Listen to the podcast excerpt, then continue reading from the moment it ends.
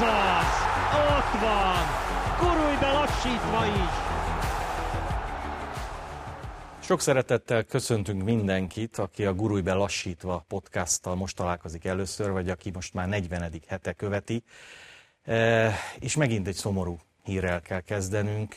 Ki ne tudná sportrajongók közül, hogy elhunyt hatvanöt éves korában Puhl Sándor, akit négyszer is a világ legjobb játékvezetőjének választottak, és aki többek között az ezerkilencszázkilencvennégyes világbajnoki döntőt is vezette. Úgyhogy Berkes Ödönnel egy picit fölelevenítjük az ő emlékét. Nagyon furcsa is ezt elmondani, hogy emlék, hiszen, hiszen ha, ha, ha, ha valaki maga volt az élet, akkor az azt hiszem, hogy, hogy maga Puhl Sanyi. Igen, és ez a fajta személyiség. És amikor arról beszélgettünk, akár itt a korábbi adásokban, a játékvezető kérdésekről, akkor szinte pont ezt a, ezt a részét nem feszegettük, hogy hogy a jó játékvezetőnek ott van a személyisége. És Puhl Sándor attól is volt jó játékvezető, hogy az a fajta vagány, egyébként tényleg életigenlő személyisége, az a határozottsága, amellyel kivívta a tiszteletet és az elismerést a játékosoknál, az jelen volt. Itt nem csak szabályismeretről van szó természetesen, nem csak következetességről nem, hanem, hanem a jó játékvezetőnek az ismerve benne van maga, az ember, a személyisége, a lényege. Nagyon, nagyon kevés karizmatikus játékvezető van a világon, nem csak most, hanem ha, ha, ha visszagondolunk az elmúlt harminc-negyven, akár száz évre is. Nyilván vannak olyan bírók, mondjuk Collina, mindenki tudja róla, neki a megjelenése, a pályán mutatott, hogy na ez a bíró. És, és ugyanilyen karizmatikus egyéniség volt Puhl Sándor, és ugye mi mindannyian a magunk területén, legyen az játékos, edző, riporter, megpróbálja minden egyes mérkőzésen a legjobbját adni. De egyikünk sem mondhatja azt magáról, még akkor sem, ha nagyon-nagyon álszerény lenne, hogy, hogy abban, amit csinál, a világ legjobbja. Puhl Sándor pedig a világ legjobbja volt. És nem csak azért, mert négyszer megválasztották, tehát papírja is volt arra, egyébként arra soha nem hivatkozott, tehát soha nem kérkedett azzal, hogy ó, engem négyszer is megválasztottak a világ legjobb játékvezetőjének, hanem egész egyszerűen ez egy természetes dolog volt. Aki akár egy, egy média bajnoki mérkőzésen, vagy akár egy zárt kapus é bé egyes bajnokin, vagy éppen a vé bé döntőn látta őt vezetni, az tudta, hogy, hogy, hogy a bíró, a játékvezető van ott. Azt, a szabálykönyvet azt be tudja biflázni szerintem nagyon-nagyon sok játékvezető. Magát a játéknak azt a finomságát érezni. Azt, hogy azt a szabályt miért hozták, mi volt egyáltalán a, a szabályalkotó célja. És ha ott hibázott, akkor az élethez ez hogy lehet hozzátenni? Hát ez egészen, egészen fantasztikus volt, és ugye ha csak a világbajnoki döntőt nézzük. Ugye a magyar labdarúgás történetében két csapat is játszott világbajnoki döntőt, a harmincnyolcas válogatott és az ötvennégyes aranycsapat. Mind a kettő vesztesen jött le. Puhl Sanyi abszolút a világbajnoki döntőn, majdhogy nem azt mondom, hogy a vé bé döntő legjobbja volt, egy borzasztóan unalmas vé bé döntőn, ahol a sorsolásra szánt pénzt otthagyta az öltözőben és megoldotta valahogy, ahogy a Baggio által fölérúgott labdát elkérte egy nézőtől, és ő tette el a vé bé döntő labdáját, ahogy, ahogy ivott az olaszok kulacsából elkérve, mert, mert négy és fél kilót fogyott csak a vé bé döntő alatt, annyit rohant ő is, mint, mint a játékosok, és ahogy meghozott ugye egy olyan döntést, amivel döntően befolyásolta, ha, ha azt nem hozza meg a, a, a, így van, a, egy partjezői hibát, igen. Var nélkül, minden nélkül a, a felező vonalról érzéssel, ez, ez azt mutatta, hogy, hogy ez ő. Hát aztán persze történeteket lehet róla ö, mesélni még, és majd, majd egyet még meg is osztok talán a, a nézőkkel, hogy, hogy, hogy milyen ember volt ő valójában, mert nekem ugye volt alkalmam, mint szakkommentátorral is dolgozni, de, de talán először még nem is nagyon ismertük egymást. kilencvenötben én mentem az Ajax Bayern München bajnokok ligája mérkőzésre, és ő vezette. És kint a, a Ferihegyi Reptéren találkoztunk, egy géppel mentünk, és akkor mondta, hogy majd keressen meg őt a szállodában, majd valamelyik partjelzője elmondja, hogy melyik hotelben laknak. És talán Bozóki Imre, aki később az em el es zé elnöke is volt, el is mondta, hogy melyik szállodában laknak, de kiderült, hogy abból a szállodából, olyan típusú szállodából, Amsterdamban van három is. És én elmentem az egyikbe, persze nem abba voltak, És a visszaúton, hát a Puhl szemrehány, állobista, hol voltál, megbeszéltük, hogy találkozunk. Hát mondom, figyelj, nem azt a címet. Melyik volt az? Leszitta a partjelzőt, és azt mondta, a gépen, ez egy Amsterdam-Budapest járat, nem fogsz te ott a tizenhetedik sorba ülni. Ide jössz mellénk a business classra. Ugye a bíróknak az UEFA már akkor fizette az első osztályi jegyet. És én nem tudom, hogy győzte meg az ott lévőket, itt volt tényleg üres, hogy odaüljenek, de engem odaültetett, és azt mondta, te itt most eszel, iszol, nem tudom, azt csinálsz. De nem indult el a gép, mert csak a, a stewardessek nem tudták, és ők meg azt hitték, hogy a tizenhetedik sorból hiányzik egy utas, és ezért nem engedték el a gépet, és aztán derült ki, hogy az utas elől van, de, de egyébként minden egyes gesztusával. Nagyon-nagyon jó, amit, amit a Nemzeti Sportban Szőlősi György írt, hogy, hogy valóban szinte, ha, ha, ha a szájához se vette a sípot, akkor is mindenki tudta minden egyes bedobásnál, faltnál. Igen, ő látta, fölösleges vitatkozni. Ha pedig hibázott, akkor azt utána kész volt elismerni. Igen, és nekünk azért nagyon sokáig a, a labdarúgó világeseményeken, ha magyart emlegethetünk, akkor csak a játékvezetőket, hogy kik lehetnek jelen. És, és nekünk mégiscsak külön büszkeség volt, nem? Mikor azt mondhattuk, hogy de egy magyar játékvezető vezet mondjuk egy világbajnoki döntőt, ahogy egyébként ő maga fogalmazott ott a, a vé bé döntő előtt, ő magában egyébként a magyar himnuszt énekelte el. Azt mondta, hogy, hogy nem az a típus, de még ő is meghatódott abban, abban a pillanatban, és, és tényleg sokszor megmaradt, hogy nem volt esélyünk nagy világversenyen való részvételre, mindig azt néztük, hogy na játékvezető lesz-e kint, és, és Puhl Sándorban mindig bízhattunk. Igen, és azért ez a, kint, és ez nem a... csak, hogy kint lesz, hanem a legfontosabb meccseket. Ez nyilván a játékvezetőknek a, a presztízsét növeli, de a helyzetét nem könnyíti, hogy, hogy a korábbi legendás bírók, gondoljunk Zsolt Istvánra, Palotai Károlyra, ők akkor voltak nagyszerű játékvezetők, amikor a magyar futball is egy jó korszakát élte. Hát Puhl Sándor akkor vezetett, és akkor érte fénykorát pályafutásának, amikor mi soha sehova nem jutottunk el. Csak a játékvezető, majd később, ugye, amikor már, már azonos nemzetbeli asszisztensek, partjelzők lehettek, akkor a játékvezetői csapat, de hát, de hát mindenki tudta, hogy ő ki. És, és ugye azt szokták mondani, hogy vannak jó bírók, meg vannak rossz bírók. A jó bírót azt különbözteti meg a rossz bírótól, hogy a, rossz, a jó bíró is tévedhet, dönthet rosszul, de mégis látszik rajta, hogy, hogy, hogy ő a szakmájának a, a legmagasabb szintű művelője. És ha van ember, akit a, akit a játékvezetésre született, akkor azt szerintem... Ezért mondom, szerintem hogy végül, ő... végül a személyiséghez jutunk ki, vagy egy karakterhez, amely kell ehhez a... Egyébként nagyon-nagyon nehéz és hálátlan szerephez. Így van, és, és most is azért megvoltak a maga tervei, hiszen emlékszem, még március elején talán, a, talán az em té ká pályán, ahol uh, ellenőrként közreműködött, megbeszéltünk egy-két esetet, és még akkor elmondta, hogy na majd Magyarországon hogy lesz ez a VAR bevezetve, mert ez nem úgy lesz, mint Angliában, ahol egyébként tényleg botrányos, amit ezzel a technikával csinálnak, milyen esetekben mit kér, stb. Stb. És aztán, aztán ugye azt tudom, hogy volt a játékvezetőknek egy ilyen VAR továbbképzés, egy buborék, ahova ő már nem ment be, és utána eh, nagyjából ez, ez egy olyan másfél-két hónappal ezelőtt történt, már semmilyen üzenetre, már semmilyen telefonhívásra nem reagált, és ebből azért, ebből azért leszűrhettük sajnos, hogy, hogy, hogy valószínűleg nagy a, nagy a baj, amiről aztán kiderült, hogy, hogy tulajdonképpen nem is baj, hanem tragédia.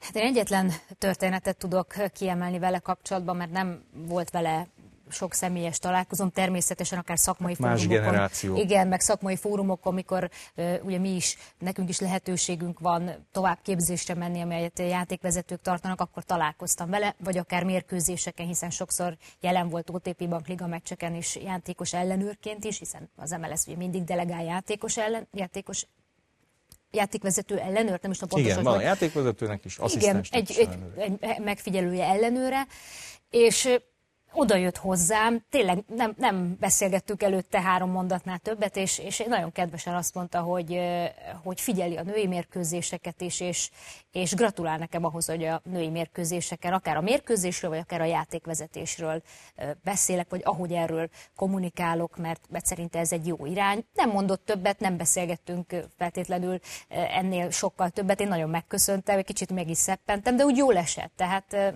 Ez, ez nekem egy, egy ilyen nagyon kedves emlék, amit eltettem a szívemben, és meg is fogok őrizni a, a továbbiakban.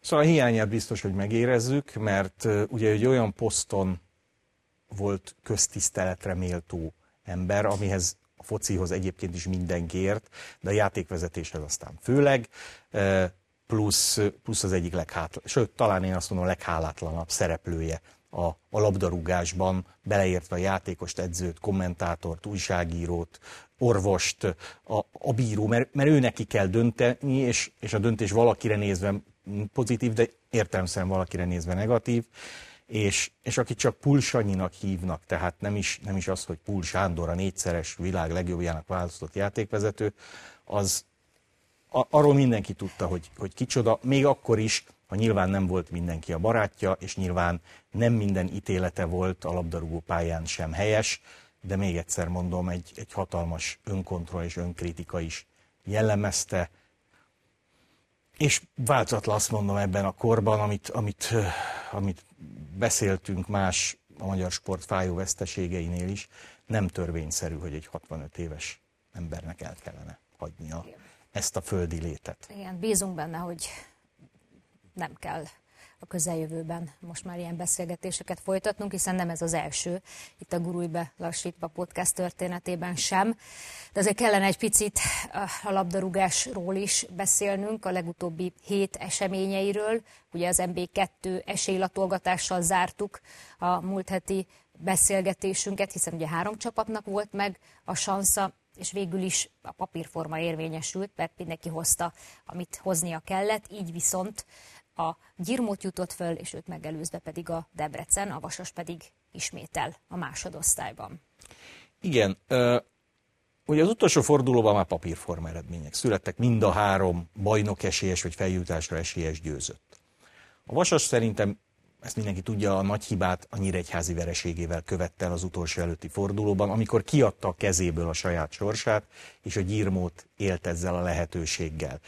De, de amikor ennyi mérkőzést lejátszol, akkor nem egy meccsen dől el minden. Tehát az, hogy a Gyirmót az egész tavaszt veretlenül lejátszotta.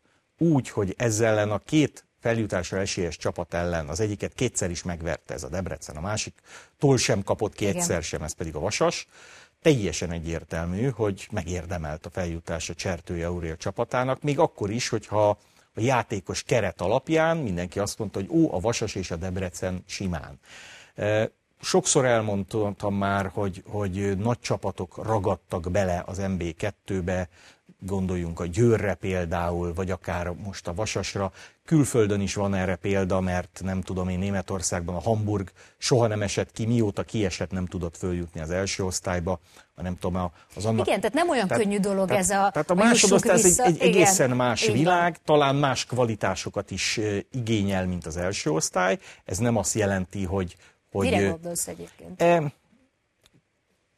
Tényleg nem is, nem, is, nem, is, sok, nem is magyar példát mondok, akkor ugye Gera Zoltán játszott a West Bromwich Albionban, az első osztályban is, meg a másodosztályban is. És sokkal jobb teljesítmény nyújtott a Premier League-ben, mert egész egyszerűen volt játék. Uh-huh. A, a Premier League-ben átrugdosták a labdát a feje fölött, és alig, alig ért e, avatkozott játékba, és ugyanolyan jó játékos volt, mint abban az évben, amikor, amikor a Premier League legjobb tizenegyébe választották, vagy, vagy éppen a következő évben, amikor kiesett a csapatával.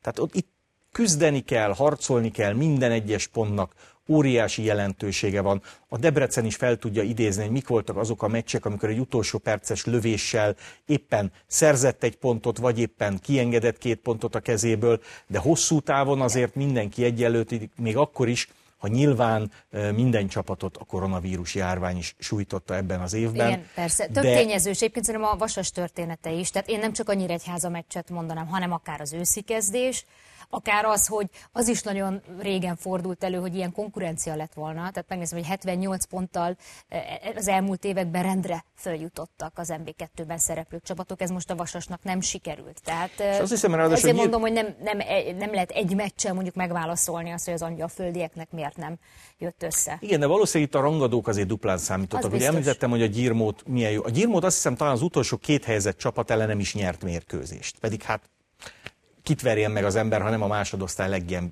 leggyengébbjét.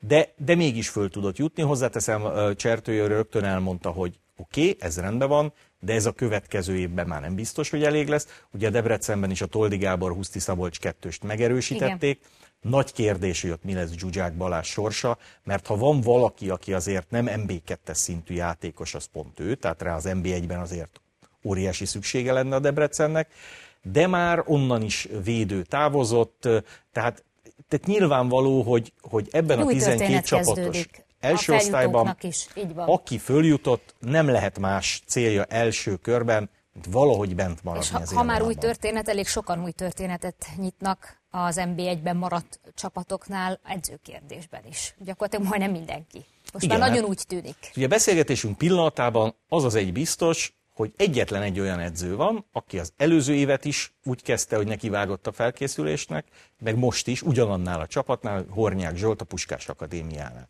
Négy csapat nem váltott edzőt az első osztályban, Kisvárdán most megtörtént az edzőváltás, ugye Subka Attila helyére egy külföldi edző érkezett, egy portugál, az em té ká-nál Michael Boris helyére a válogatottól igazoltak egy edzőt, egy olasz edzőt, és, és ugye Ferencvárosnál pillanatnyilag nem tudjuk, hogy mi a helyzet. Hát én most már inkább a de, elválásra szavaznék. De igen, igen, te most már alacsonyabb otszal adják azt, hogy Rebrov megy, mint sem marad, de még egyszer mondom, amikor mi beszélgetünk, hivatalos bejelentést még, még nincs.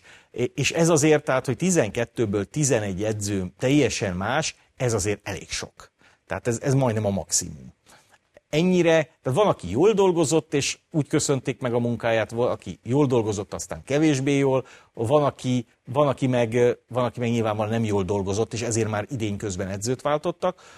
Ami szerintem érdekes, hogy ahol közös megegyezés született, Ott, ott nem az edző mondta ki azért a végső szót. Tehát meggyőződésem, hogy nem, nem Boris akart eljönni az em té ká-tól. Boris vagy... nevét egyébként már is kapcsolatba hozták a Vasassal, tehát ki tudja. Lassan a végére érünk, egy mondatot hadd mondjak el a női labdarúgó bé el döntőről is, amelyet ugye múlt vasárnap rendeztek Göteborgban, zárt, kapuk, zárt kapus összecsapáson, és a Barcelona nyerte meg. Története során először, ugye sok szempontból történelmi volt ez a finálé, mert a Chelsea is, vagy hát a Barcelona döntőt már játszott, de ugye a Chelsea-nek ez az első fináléja volt, és hát először mondhatja magáról egy klub azt, hogy mind a férfi, mind a női csapata bé el-t nyert, és az az érdekes, hogy két évvel ezelőtt hasonló körülmények között szenvedte el azt a finálét a Barca Lyonnal szemben, de gyakorlatilag fél óra alatt négy gólt kaptak, most pedig ők lőttek négyet a Chelsea-nek, és, és nagyon magabiztosan, nagyon szép játékkal nyertek. Érdemes volt úgy is figyelni őket, hogy azért a spanyol válogatott magját adja. Ez a, ez a katalán csapat, akikkel majd játszani fogunk szeptemberben világbajnoki selejtezőn. Nem biztos, hogy az a, az a mérkőzés az, ahol nekünk a, a legjobb játékunkat kell mutatni, de azt gondolom, hogy ez, ez inspiráció lett a, a magyar játékosoknak. Igen, és tőlünk azért félnek, mert Benzemát reaktivizálta Deschamps, a német válogatottban Hummels és Thomas Müller nyilván azért került őket, vissza, mert őket, meglátták a magyar keretet, szóval azért, azért nehéz dolgunk lesz. A jövő héten majd nyilván a férfi bé el döntőről fogunk beszélgetni, méghozzá úgy, hogy akkor én már elvileg pénteken Portóban tartózkodom, úgyhogy... És talán már a férfi válogatottunkkal is tudunk foglalkozni, akik edzőtáboroznak, megkezdik a közös munkát Ausztriában, szóval ezzel is jövünk egy hét múlva. És reméljük, hogy a jövő héten nem lesz olyan fájdalmas aktualitás, mint Puhl Sándor korai és megrázó halála ezen a héten. Köszönjük szépen Köszönjük. a figyelmüket!